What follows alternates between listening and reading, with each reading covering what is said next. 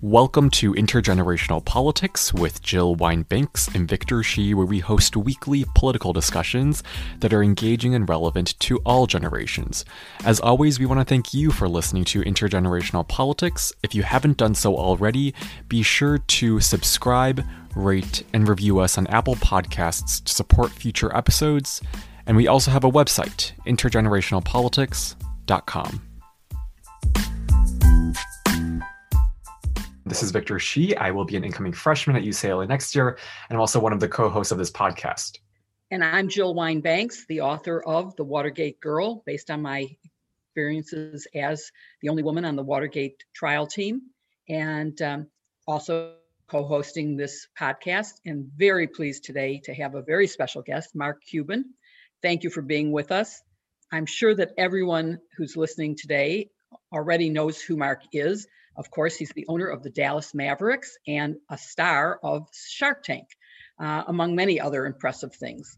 Uh, we plan to discuss today with Mark about sports and how teams can proceed under COVID uh, and what the future of sports post COVID may be, as well as the role of sports teams in terms of the social movements of today. And um, I'd also like to talk to him about his time on Shark Tank. I know that our audience would be very interested in hearing about that and maybe giving some advice to Victor's generation uh, and the future entrepreneurs and leaders of tomorrow based on his Shark Tank experience and his ownership of a sports team. So thank you very much for being with us, Mark. Victor is going to start our conversation with you. Thanks for having me, guys. I'm looking forward to it. Of course.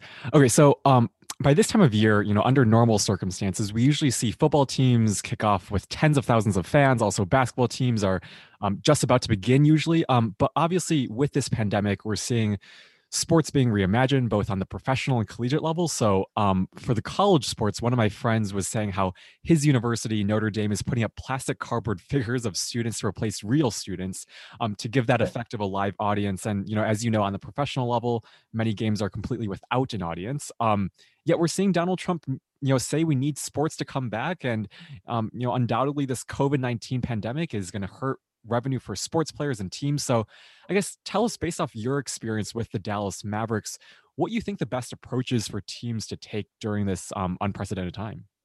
Well, first and foremost, safety, right? Because you can't do anything. No one's going to trust you if your players, staff, stakeholders aren't safe. You know, and, and that's really the greatest challenge when it comes not just to sports um, or live entertainment, but to all business. You know, people want to feel confident that wherever they go, whatever they're, they're going to do, they're going to be safe. And so that's the first and foremost challenge. Um, from there, then it depends on the circumstances because, you know, over the, the last seven months now since um, the NBA shut down um, and suspended play, so much has changed, but mm-hmm. hasn't quite changed enough, right? You know, we first, when the pandemic first started, we we just knew that there was risk. We didn't know how much risk, and I think we were a little bit arrogant as Americans that we were just going to blaze right through this and we will get this fixed because that's what we do. Um, and it's possible we could have if we had followed, you know, the appropriate protocols and and taken the appropriate steps. Who knows? But um, the reality is, here we are, seven months later, give or take a few days, and we still have that same uncertainty. But at least there's hope with a vaccine. And I happen to be one of those people that is confident that the vaccine will come and work. You know, I know a lot of people are comparing this to vaccine remedies from previous um, previous bio, viral diseases um, or viruses.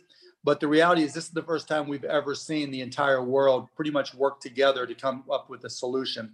So that gives me confidence and hope. And how that applies to the NBA is that with a vaccine that people take and are confident in, you take one course of action. And that's hopefully opening things up making sure you have a clean environment making sure you have as much of a touch you know hands free touch free environment as you can and making people feel confident and safe. If we don't have a vaccine then all bets are off. And you'll see some of what you're seeing in in stadiums with football and we've seen it in arenas as well um, for different types of sporting events and other events where you're going to have limited capacity and everybody's going to have to social distance and there's going to be a very specific course of action that every fan has to take in order to participate. And so, obviously, my hope is for the former that we get to uh, vaccine and, and it works. Um, because if that's the case, then I think from a business perspective for us, there's going to be an enormous snap, snapback of demand. There is so much cabin fever, so much pent up demand for people to get out and feel confident when they leave the house, right? That they're going to be looking for things to do that are very communal. And going to a sporting event is certainly one of those things. You talked about, you know, the need for a vaccine. You talked about the need for, you know, putting the safety and health of um, everyone first compared to the NFL, um, which most recently saw Cam Newton test positive, which resulted then in games being postponed, it seems like the NBA is doing much better in terms of the number of players testing negative for the virus. So, um, first, what is the NBA doing that's you know going so effectively, and how should other sports leagues and associations change their current framework to make it more like the NBA's model? Well, there's a couple things there, um, Victor. One, the NFL teams, the players, there's 53 players on a team compared to 17 for the NBA. Um, in terms of staff, you know, there can be more than 100 plus for an NFL team, whereas far fewer for the NBA. And that that smaller size allowed us to do a bubble at Walt Disney World. And so we were able cr- to create a safe environment, which we also did for Shark Tank. We kind of won up the, um, the NBA um, and did a Shark Tank bubble, which allowed us to shoot season 12. But so by creating a bubble, we were able to keep everybody safe. We had zero test uh, zero positives, um, of course, across the course of time that, um, well, there's another game Friday night in the finals um, with the Lakers versus the Heat. Everybody tune in on ABC. But um, we've been able to keep everybody safe in the bubble.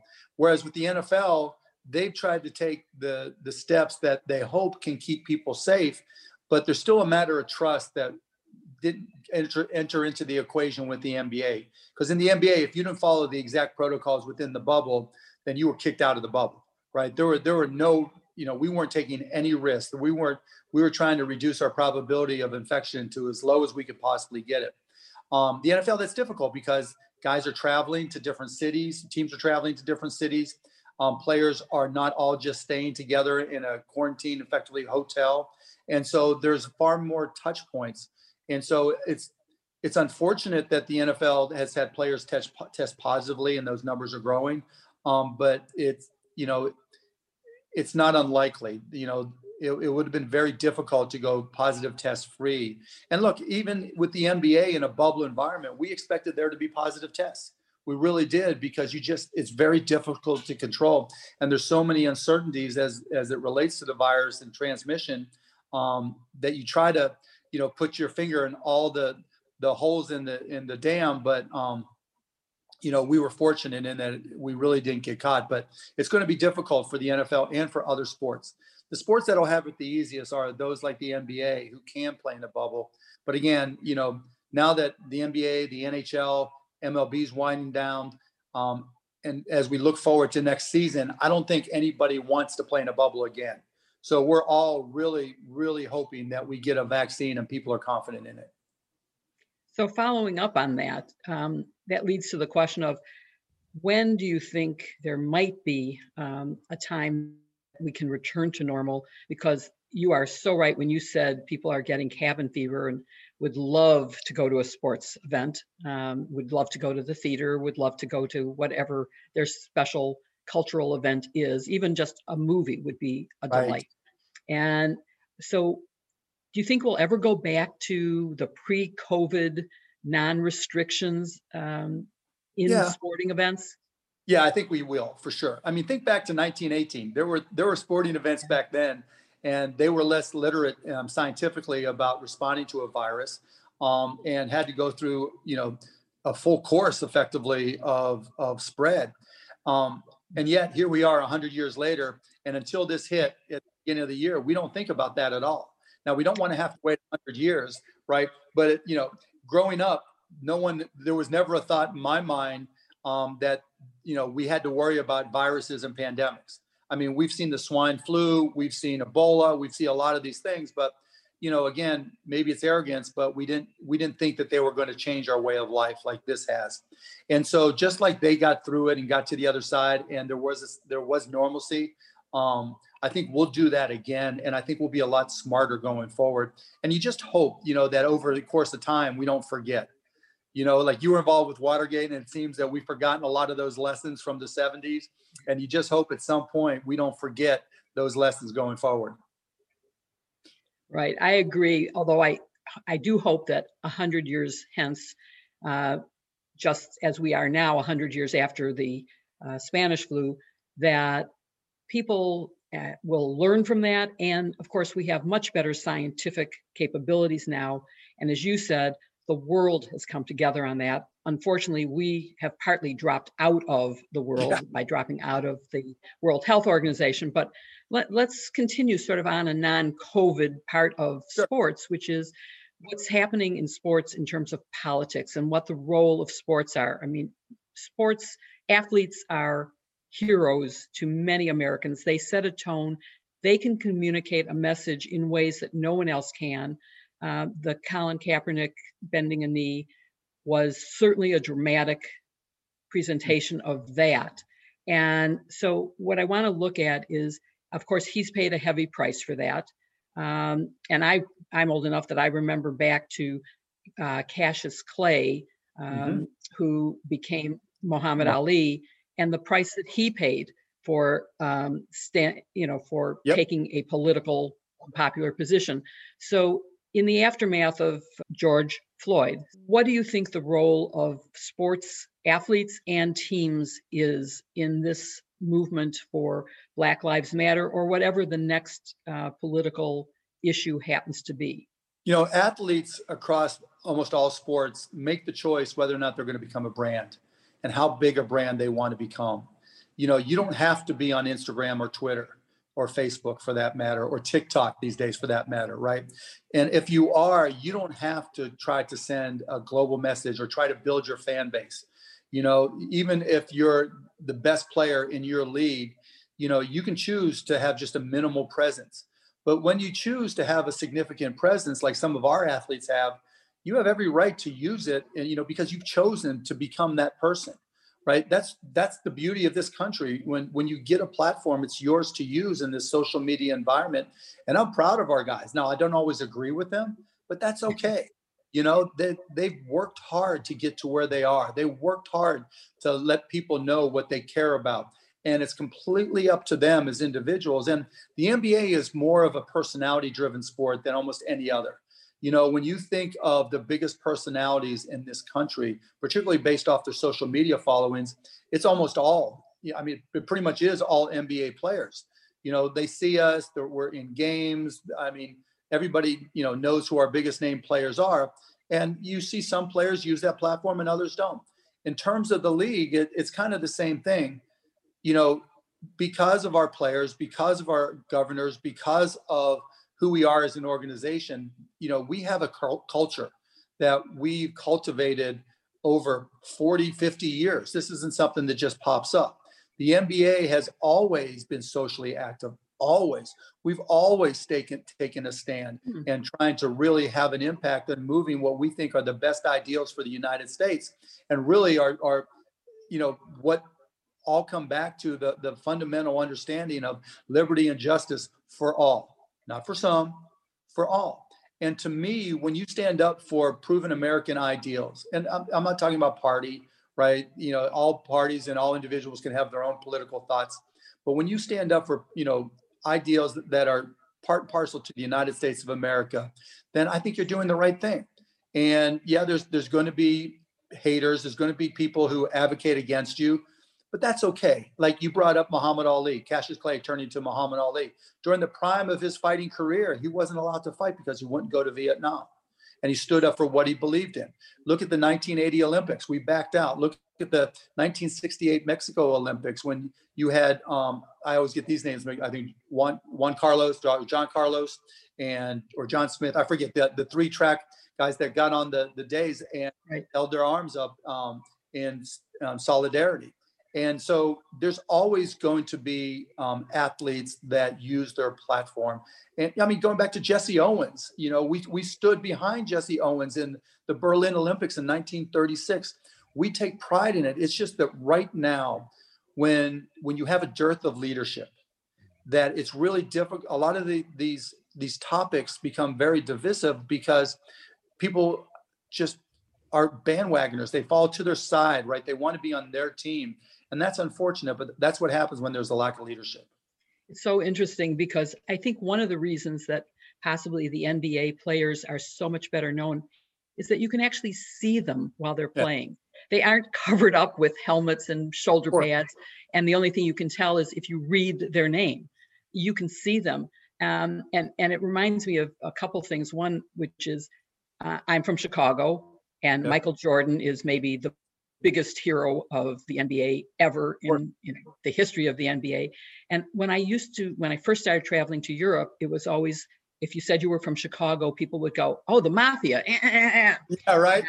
Now Oh, you yeah. go to Europe, and it, it, it- for maybe not now, right now, but uh, a few years ago, you would go and they'd say, "Oh, the home of Michael Jordan." Yep. So it really became that he was he represented Chicago, and um, so that's an important thing to keep in mind. Um, Of course. Yeah. yeah, and, and when you talk about the the impact of sports people, it's it is important to know their names and what they stand for and what their brand is.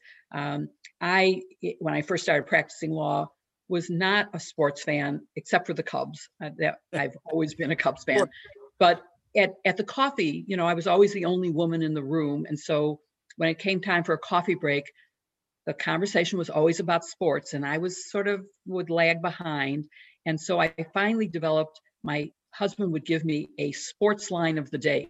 So I could go into the room and say, wasn't Kareem Jabbar great last night? Yeah. And participate in the conversation. So it's it's also part of our culture. in the aftermath of George Floyd's protest, one of the good things that came out of that was that my generation started to look at some of these race related issues with a skeptical eye. We started questioning a lot of these assumptions. Um, you know, in terms of the Black Lives Matter movement, in the aftermath of that, we saw a lot of these corporations kind of come out and say they would support it openly. And then, you know, our generation would kind of notice that, you know, there's no diversity on their boards or that the board of directors are you know, overheard making comments behind closed doors that don't reflect uh, their point of view of supporting Black Lives Matter. So, um, you know, in terms of the NBA and other sports organizations in general, is there more work to be done when it comes to achieving racial justice and equality? Um, and if not, you know, what can be done about that?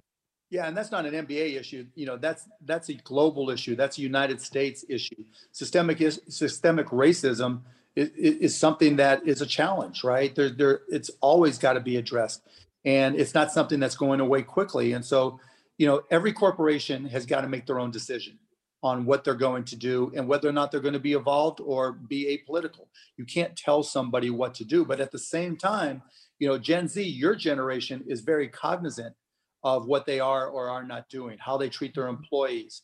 You know, is there diversity? What communities are, are they focused on?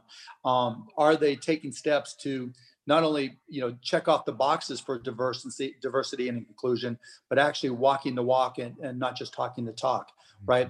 And you know, and remember, your generation is going to grow up. When when um, um, Jill and I were kids, right? It was hippies and sex, drugs, and rock and roll, and you know, don't trust anyone over thirty, and mom. and you know, it was. I, if you would have told me that um, that generation from when I was a little kid would grow up to be the boomers that are conservative Republicans, I would have laughed laughed at you. So it really comes down to your generation in terms of ending racism, right? Having cultural changes. How what do you guys do? Because corporations can talk all they want and spend money and all that, but you're the consumer, right? You're who they want to reach. Reach. You're on the social. You understand social media and branding yourself. Every Gen Z person on social media is their own brand. If I go and look at your TikToks, if you're on TikTok or your Instagrams, right, or look at anything you put on YouTube, you you present yourself the way you want people to see you, and so do all of your friends and peers. And you, as a consumer, have are going to be looking for the same things and, and companies you do business with. Do they have the same social goals and the same social um, desires that you guys do, right?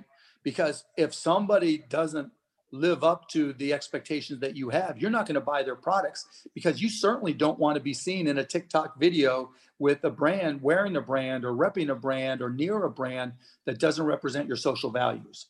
And so, as much as we'd like to see the um, corporations lead the way, and in some cases they'll try, they can invest in communities, they can invest in um, they can invest in people of color and LGBTQ people and give them capital to create companies, and those things are all great. But that's not going to end racism. You know, it's going to take your generation, you know, talking to each other. People of Jill and my generation, white people can't talk about race. We never talk about race. Mm-hmm. In your generation, it's no big deal. An Asian person can talk to a black person who can talk to a white person and talk about race, and everybody's comfortable. When you see a friend, when you see a, an interracial couple, you don't think twice. The baby boomer generation still has to double take because that that's the antithesis of what we grew up with. When I was a kid in Pittsburgh, um, the Pittsburgh Pirates were the first baseball team to have an all non-white lineup. And that upset people to no end. Now we don't care because my generation back then didn't care, right? But now we have to take it to the next level. And it really, I'm putting the pressure on you, Victor, oh God! It's Like your generation that, that got to lead the way because it is. It, it is up to his generation, but I I also was raised in a home where I was taught to accept people based on their qualifications, Absolutely. not on the color of their skin. On that point, um, Jill, yeah. You know, our peers growing up, right? You know, we the Voting Right Act was still brand new, right? Mm-hmm there were still people trying to keep African Americans and African American women from voting. So while your family and my family may have been raised the same way, yeah. right, where you don't ever, I mean, no, right? Everybody's equal. You treat everybody with respect, no matter what they look like or where they're from. That's how I was raised. But my neighbors, yeah. oh my, you know, they were a different beast. My friends' dads were different. Yeah. And so, you know, the generations were different. Yeah, and I do have to test. Um, yeah. I don't have TikTok, but um, my my peers who, who do have TikTok, um, they I can attest to the fact that um, social media is part of our identity. Like we, you know, we attach our Instagram handles, our Twitter handles to everything that we do, um, because it's like the power of social media is incredible, and um, my generation knows how to navigate that. It's it's really yeah, cool. Yeah. You'll take the same picture over and over and over again to get it right. Right? How yeah. many pictures you'll go through just to get the perfect picture up? It's like you're an ad agency with brand Victor, right? And that's how all your peers are. But that is so powerful because, in terms of consumerism and, and defining the economy and what corporations will do going forward, particularly as you get out into the workforce, you're gonna you're gonna recognize that, and you're not gonna do business with anybody who doesn't match up with your values, and that is so powerful. And so what I say to, to companies today that I talk to is like how you treat your customers, how you treat your employees is how your brand will be defined for the next 20 years. Hmm. Because the younger millennials and Gen Z, they're not forgiving. You know, not forgiving at all. And you just have a completely different viewpoint. And when you get into the workplace, you're much more entrepreneurial than your than older generations. And so you're going to look for new ways to compete with those people who are out of touch. Before i go to the next question i want to follow up on some of the things you've said sure. which is as the millennials and gen z and gen x are branding themselves i think they're not always thinking about what it means when they get out of high school when they get out of college when they go to apply for a job. Their brand is online and employers are looking at it. So the stupid things you do and post may actually keep you from getting a job.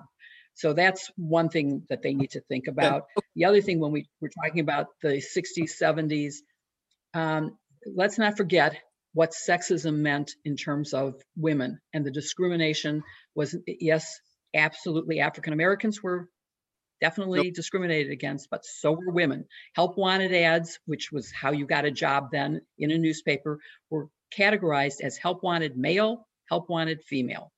But so let's go on to um, your what, current interchange. Got, go ahead. Close the ERA passed, right? And it's still short, you know, close. for it still fell short. And so, no, I agree with you wholeheartedly, Joe. Yeah. So you've had a recent exchange with Senator Ted Cruz uh, yep. as part of your being politically active. I want to just read you um, one of the tweets that he posted recently. Um, I love at Houston Rockets and have rooted for them my entire life. I happily cheer for the Spurs and Mavericks against any non Texas team. But at MCUBAN, Mark Cuban, yeah. uh, and the NBA are engaged in a concerted effort to one, insult their fans, and two, turn every game into a left wing political lecture. That's dumb. So, what's your reaction, you know, to that tweet? Um, and are ratings dropping as Ted Cruz and Donald Trump claim? Well, two two different questions there. One, what's my um, nice to know where our senator from Texas is spending his time. you know, and, and how he pri- he's, he's prioritizing things. And two, are our ratings down? Well, it depends on how you compare them. To Victor's point early on, we're not playing in our regular season, and we're not playing in an environment where you know that they're trying to compare ratings to.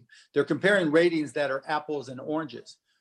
As Victor mentioned, we're typically just getting our season started. And so not only were our TV broadcasts competing, were not only were our TV broadcasts not typically when people would find our playoffs and end of season, um, but also Major League Baseball, the NHL, the NFL, horse racing, um, you name it, all the way down the list you know the start of the TV season, all were competing for the same viewers. And so rather than just looking at us, look at the other sports. The NFL is down, not as much as us, but this is their season, right? And you can look at the NFL being down as as a you know result of cord cutting and and you know more fragmentation of audience because of more content choices you know what would our ratings be if we were on netflix or amazon prime you know because the the nba audience is much younger than any other sport. And so by definition, you know, our audience cuts the cord more. But in terms of interest in the NBA, there was a survey that just came out, um, Morning Consult, I think, that said among Gen Z in particular, the the NFL was the number one sport with 49% interested, and the NBA was the number two sport with 47% interested, and nobody else was close. But back to ratings, if you look at the NHL ratings, they were down significantly. And again, but they faced the same issues that we faced. But let's look at horse racing, right? The Triple Crown, the Preakness, the um, Kentucky Derby, and what's the other one? I forget. The one thing we know about horses, you can't say that they're woke. You know, you can't say that they have a political opinion. Yet their um, their broadcast viewership was down significantly and more than ours. And so it's not just an issue of politics, it's an issue of so many different things in terms of what's happening in the media coming together. Would I like our numbers to be higher? Of course, I'd like our numbers to be higher. Do I think they'll bounce back to, you know, where on the normal projection where they would be because of cord cutting and everything? Yes. Our biggest challenge is trying to create an equilibrium between the fact that we're most popular, we're the most popular sport among young kids, right? Mm-hmm. It's not even close. And you know, we talked about social media following, etc. But those young kids don't have cable and satellite, yet that's where most of our games are broadcast. So that's our challenge in terms of business. How do we disrupt ourselves so that we're able to have our, our fans watch the games where, how, and when they watch them? And two, you know, Gen Z consumes content in much smaller bites than we do, right? They want to watch the highlights. They're on TikTok, they're on Instagram. They're, they can tell you about a LeBron dunk. And two seconds after it happens, they're seeing it on Instagram. But how do we turn that into business for the NBA and monetize that and make it so that our advertisers can also compete? So it's not to say that we don't have challenges, but it's not so much about the popularity of the NBA, it's the nature of change in media and consumption. Yeah.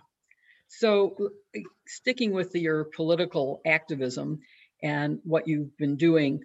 Um, I, I, read something about you were coming up with a stimulus plan, uh, which right now is in danger as we understand it, and that you were proposing a $1,000 stimulus check be given to families. Right. Um, can you tell us a little bit about what your plan is and why you think so, that would be effective? So, historically, when we try to build up the economy, um, whether it's in difficult times like this or otherwise. Um, the Republicans like to do trickle down, right? Reduce taxes and open up try to open things up so it's easy for easier for entrepreneurs to start businesses. And that in turn would lead to people hiring or there's more money available for corporations to hire more people. And that trickle down tip does not work right? It works a little bit on the margin but it's not it doesn't lead to wholesale increases in employment. The democrats have their own version of trickle down. They say let's let's um, invest in new programs and by getting people to apply for those programs and to participate in programs, it'll trickle down to them and then they'll benefit and that'll help everybody. I take a, a completely different look that we're in a consumer driven economy, that 66% of our GDP is driven by consumption. And rather than going through the middleman, the corporations and making money easier for them via you know reduction in tax dollars or other mechanisms loans whatever it may be or just funding these programs um, and hoping it gets down to people in need. I'd rather just drop the money in people's laps. And I'm not talking about UBI where this is an extended um, thing that's available all the time forever. What I've said is that every two weeks for some limited period of time during the pandemic, initially two months, because you can always um, ex- extend it, then we'd get every two weeks, we'd give people a $1,000. But there's a stipulation they have to spend it within 10 days. Mm-hmm. Because because what happens is that's this, this is what i'm what i look at as being trickle up not trickle down but trickle up right? Because people will that'll allow people to pay the rent that'll allow people to buy the things that are of necessity to them and that prevents the government from keeping alive businesses that consumers don't want to keep alive right? You know it's it it sounds good on, in theory to give money to restaurants and to all these businesses, and that keeps people employed. And that was a good idea early on, like right at the beginning of the pandemic when we didn't think it would last this long. Let's just give businesses some money so that they can keep their employees on payroll. And that's cheaper than having people go on unemployment. Economically, that made perfect sense. Now, where we're at, we're going through this process called creative destruction. You know, when people don't go to restaurants, it's not that they don't eat, it's they found di- they find different ways to eat and entertain themselves at the same time. When they don't go to sporting events and movies, it's not that they're not being entertained. They're finding different mechanisms, different ways to be entertained. So rather than trying to keep afloat businesses that may not deserve, that maybe shouldn't be kept afloat because habits and buying um, and, and how we buy things has changed, by giving money to people to spend, one, it allows them to take care of the necessities Two, it allows those businesses that they want to do businesses to stay alive because three, it's the most efficient way. There's nothing in the middle to reduce the amount of money available, right? So if you do it through a trickle down, it has to go through multiple steps. If you do it through democratic trickle down, it has to go through multiple steps of the government, and each step of the may, way makes it less efficient. And so by having it use it or lose it within the 10 days, that money gets stimulated right into the economy immediately to those businesses that need to be taken that where people want to spend their money. And so you don't have to worry about rent abatements. You don't have to worry about, you know, lease abatements and people or mortgages not getting paid um, because that's what people are going to pay with that money.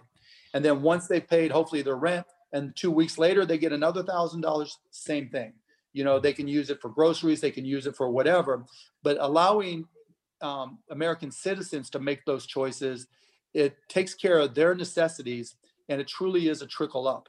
Now i've also said in, in corollary to that that i think we need a transitional jobs program that there are a lot of jobs that would be very productive in this country tracking and tracing as an example. You know working to um, helping um, those who are um, at risk of COVID virus because you know it's very difficult for them to get care and support. And it's also very dangerous because they, they typically don't have much economically. And so they have to trust almost anybody who comes to their door. And so you've seen a lot of a lot of uh, older people get sick and die. Whereas if this is an organized program, not only will it work now, not only will it be safer, but we know that you know boomers are the fastest aging demographic, and we're living longer than our predecessors, right? And so you're going to need people that are going to be there for old age homes and you know be there to provide health care for an aging population so these are among the jobs that are very productive that can immediately help people um, have a productive job and also contribute to the economy. So that was the that was the logic behind my thinking. Boy, I am so glad I asked that question. Uh, that was a great answer. And although maybe the biggest headline of the answer was coming from you as one of the most successful entrepreneurs and businessmen in our country, is that trickle down does not work. That's no, a big headline. Well, remember, just trickle down on both sides, right? I don't want to take sides, right? Yeah. Trickle down yeah. does Republicans and trickle down does not work for Democrats either. Mm-hmm. Trickle up does work. Yeah. So I know that you also considered running for president. Um, and so let's say you know you are Mar- President Mark Cuban right now, and you uh-huh. face uh-huh. this uh, COVID, um, you know, pandemic.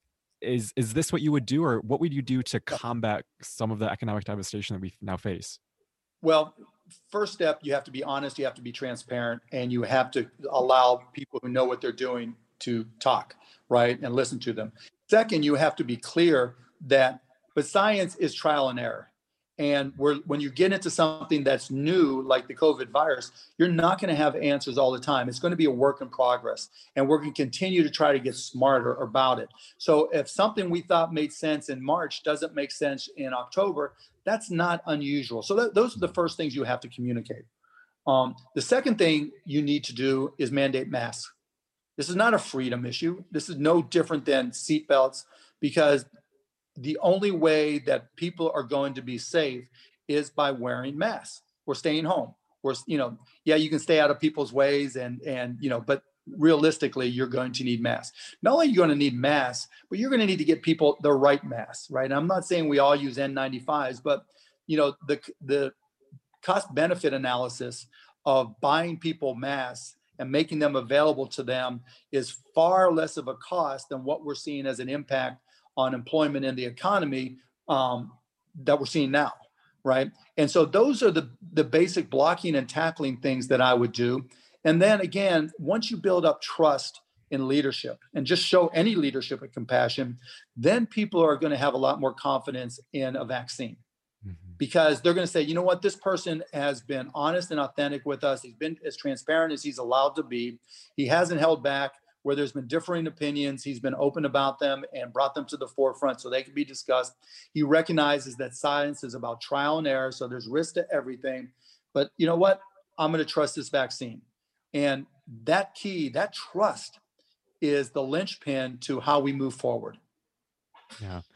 I hope that if not not that Donald Trump and Mike Pence are probably listening, but if they are listening, uh, take a couple lessons from Mark because those are um, so needed right now during this time. Um, let's switch to a lighter topic and one of the last topics of today's discussion, um, which is you know many fans adore you because of your time on Shark Tank. Um, you mentioned this at the outset of the podcast um, that you know you guys are filming differently now for season 12. Um, first, what's been your experience like on Shark Tank? Because Jill and I, we find Shark Tank fascinating. Um, but what's it like being on with, you know, the Mr. Wonderful or being on, you know, a judge on Shark Tank? I love it.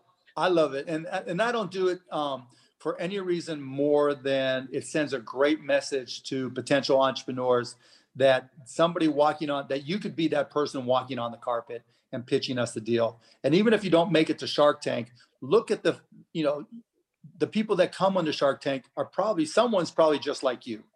And if they can do it you can do it. And that message that it sends is just to me so valuable and so important. Um, and that's why i do the show. Now in terms of it is it fun? It's it's fun most of the time right? Because the you know we all get along and we all like each other. Even kevin even though he's a jerk sometimes you still like him as a um but the you know the battles and the animosity and the the heat that goes on you know it, it, it it's real. It's all real. But because of that there's no more joy in life than dunking on mr wonderful. You know it's just part of you know the the fun of it or taking a deal from any of the other sharks. So i love doing it. It sends a great message. And oh by the way our premiere episode is friday october 16th on abc mm-hmm. so it's coming up. So check it out. It's, it's this season, you know, we alluded to it earlier. We were literally in a bubble, and so it was a completely different way of shooting. Um, all the sharks are six and a half feet apart.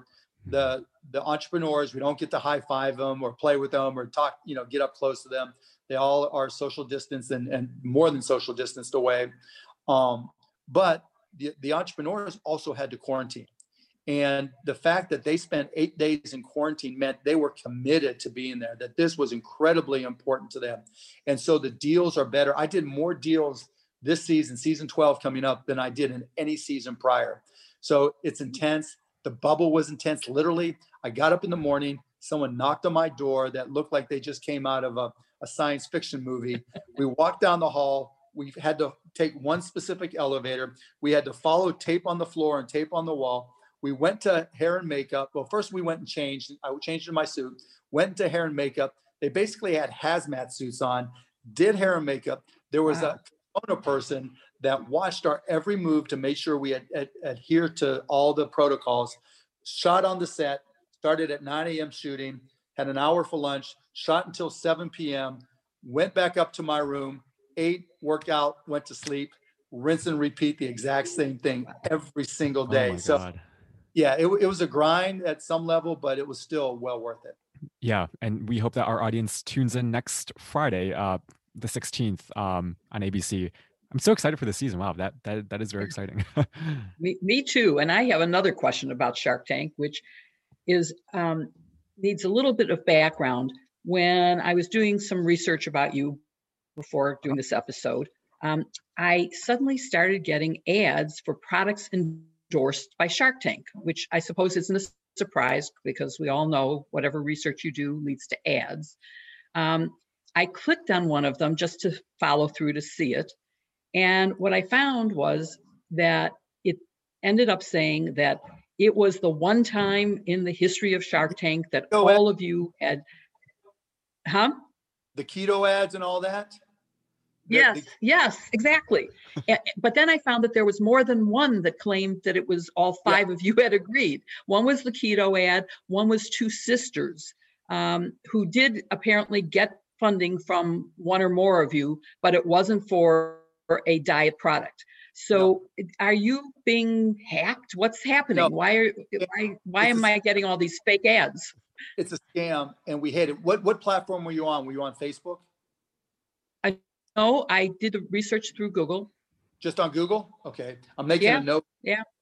Um, yeah, it was because it's a scam.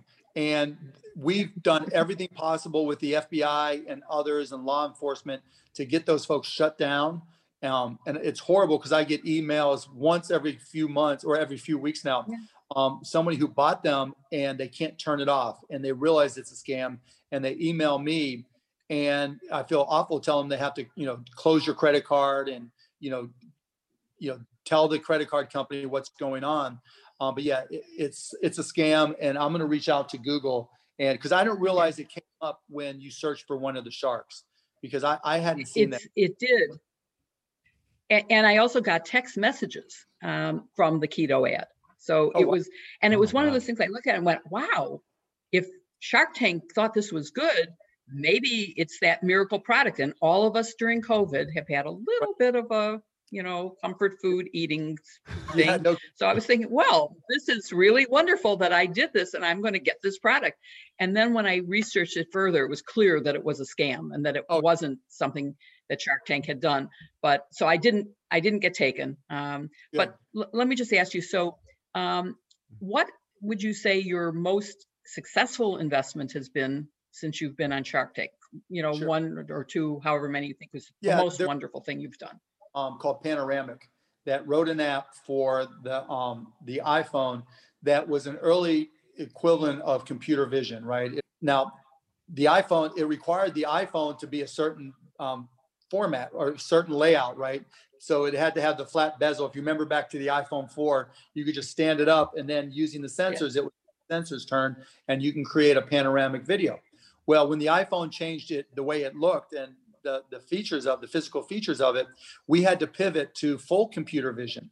And fast forward five years later, um, if you go to the Carvana website and look to buy a car online through them, you can you can see that you can open up the any for any car you can open up the car door look at spin it look at you know turn it upside down see any any mm-hmm. actual piece of the car that was what the um, panoramic um, software evolved to. And we sold that company a couple years ago to Carvana back when the stock was 18. Last time I looked, the stock was like 200 plus. So that by wow. far is my blow away best deal. And I've had, you know, of the 150 give or take um, companies that I've done on Shark Tank over 10 years that I've been on, um, it follows a normal distribution. You know, I've sold and done really well with 10%. I've, you know, sold and done okay and or they're operating and returning cash flow with another 15%, 25% suck and the other 50% are, you know, chugging along, you know, as good businesses. Yeah. Sounds like a, a, regular record for a successful entrepreneur, I'd say. Yeah. Has there ever been a time when all of you have invested in one? Just going back to that fake ad that yeah. says that that was there the one. Was one, uh, oh, Cupboard Pro. That's what it was. So there was um, a fireman who dreamed of coming on Shark Tank, and he had a cut a cutting board that was really cool. It had this unique design where you know it had to catch all for any um, moisture and for any your remnants. You know, when you're done chopping, I'm not a big cook, but you know, and you push it onto this thing. It was really cool. Um, but he, he had he had um, been part of 9/11, and one of the fire trucks called in 9/11 and ended up catching cancer, and ended up dying. And his kids, and right around the same time, his wife died of cancer as well. It was just a horrific story.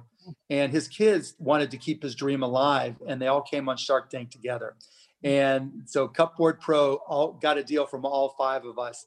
And the company's just crushing it. The three kids are just doing amazing things. Um, so I'm really part proud that we were able to do this with them. And we continue to donate the profits to um, Mr. Young's firehouse, where he was a fireman uh, for their foundation. Okay, I have to buy a Cutboard Pro. Pro, Likewise. yeah. Yeah, yeah. Okay, so to draw this discussion to an end, um, I have to say, Mark, um, you, you probably know this, but you are literally an icon for my generation for both being on Shark Tank and also um, being the owner of um, Dennis, uh, the Dallas Mavericks. Um, and going into this podcast, I know I was talking to my peers and I was like, Mark Cuban might come on or Mark, Mark Cuban is going to come on. And they were all like, no way. But, you know, for students who are about to go into college, there's so much uncertainty from the job market to online school. So, you know, I want to ask you for those who want to be an entrepreneur or business person like yourself, um, what advice would you give them as they navigate these really strange and uncertain times? Or so for in my opinion, going to school is a good thing. If you're going to be an entrepreneur, you have to know the language of business. You have to know about financing. You have to know about accounting. You have to know about marketing. You have to know about sales. Um, you have to know computer science to at least a certain level because when you, the things you don't know, you're immediately dependent on somebody else. And that means having to go out there and either partner and give up equity or raise money because you need to hire certain positions and you know you can't afford to do it by yourself the more you know the more equity you get to control because you're less dependent at the beginning on somebody else. So that's part one. So going to college for and, and taking um, business classes is very beneficial and i'm all for it. In terms of which college you know you need to go to a college you can afford because the one thing that keeps you from starting a business is debt you know? And so you know, if I was just going to Indiana today, most likely I would go to a local community college or do it online. I would take classes online, just test out of, of classes at school so that I would reduce my overall um, potential um, tuition bills and costs. Um, so go to a school that you can afford. Three, you don't have to know what you're going to be when you grow up, right? The, the beauty of entrepreneurship these days is you know, it could be anything. It could it could be absolutely anything. And a lot of kids start, you know, I know I want to start a business. I don't know what I want to do. What should I start? You know, the more things you expose yourself to, the more you learn. Um, sooner or later, you're going to find something you love to do. It might not happen in school. It might not happen until two, three, five years out of school. But once you find something you love to do, then bust your ass to be great at it. Because nobody quits anything they're great at. And when you love doing something and you're really good, that's always the perfect foundation of a business. And then finally, you have to love to learn. You know, technology is just everything changes, right? One day there's not a pandemic, the next day there is. You know, there's so much is evolving in technology that you have to be excited to learn because you're going to be competing with me and if you're not out there spending as much time learning as I do, I'm spending three, four hours a day. It might be, you know, reading research papers on AI. It might be doing, you know tutorials on machine learning or GANs or uh, reinforcement learning and learning what applies where, or reading books about it. If you're not doing it, and I am, I'm going to kick your ass. It's going to be that simple, and and you always have to recognize, you know, 99% of the businesses that are started have competition, and if you're going to have competition, how hard are they working? you know you're going to have to outwork and outsmart those people and that requires always having a lifelong thirst for learning. Well that was Mark, perfect... this was the most inspirational. It, it was fantastic. You are a great guest.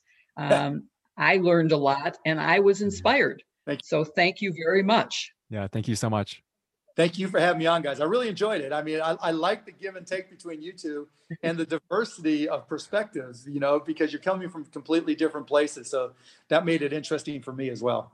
I always find it hard to believe that Victor is a rising freshman. I know. And that he just turned 18. We met when he was 17.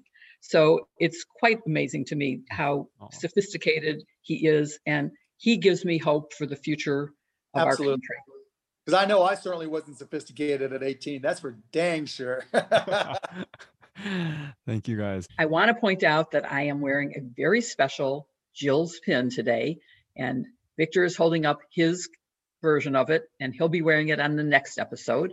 Uh, it is, of course, a symbol, uh, logo from Intergenerational Politics Podcast, which we hope you are following, that you've subscribed to, and will be watching all future episodes.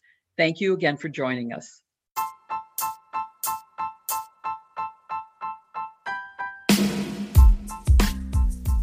We hope you enjoyed this episode of Intergenerational Politics. Be sure to rate and review us on Apple Podcasts to support future episodes. Thanks so much. See you in our next episode.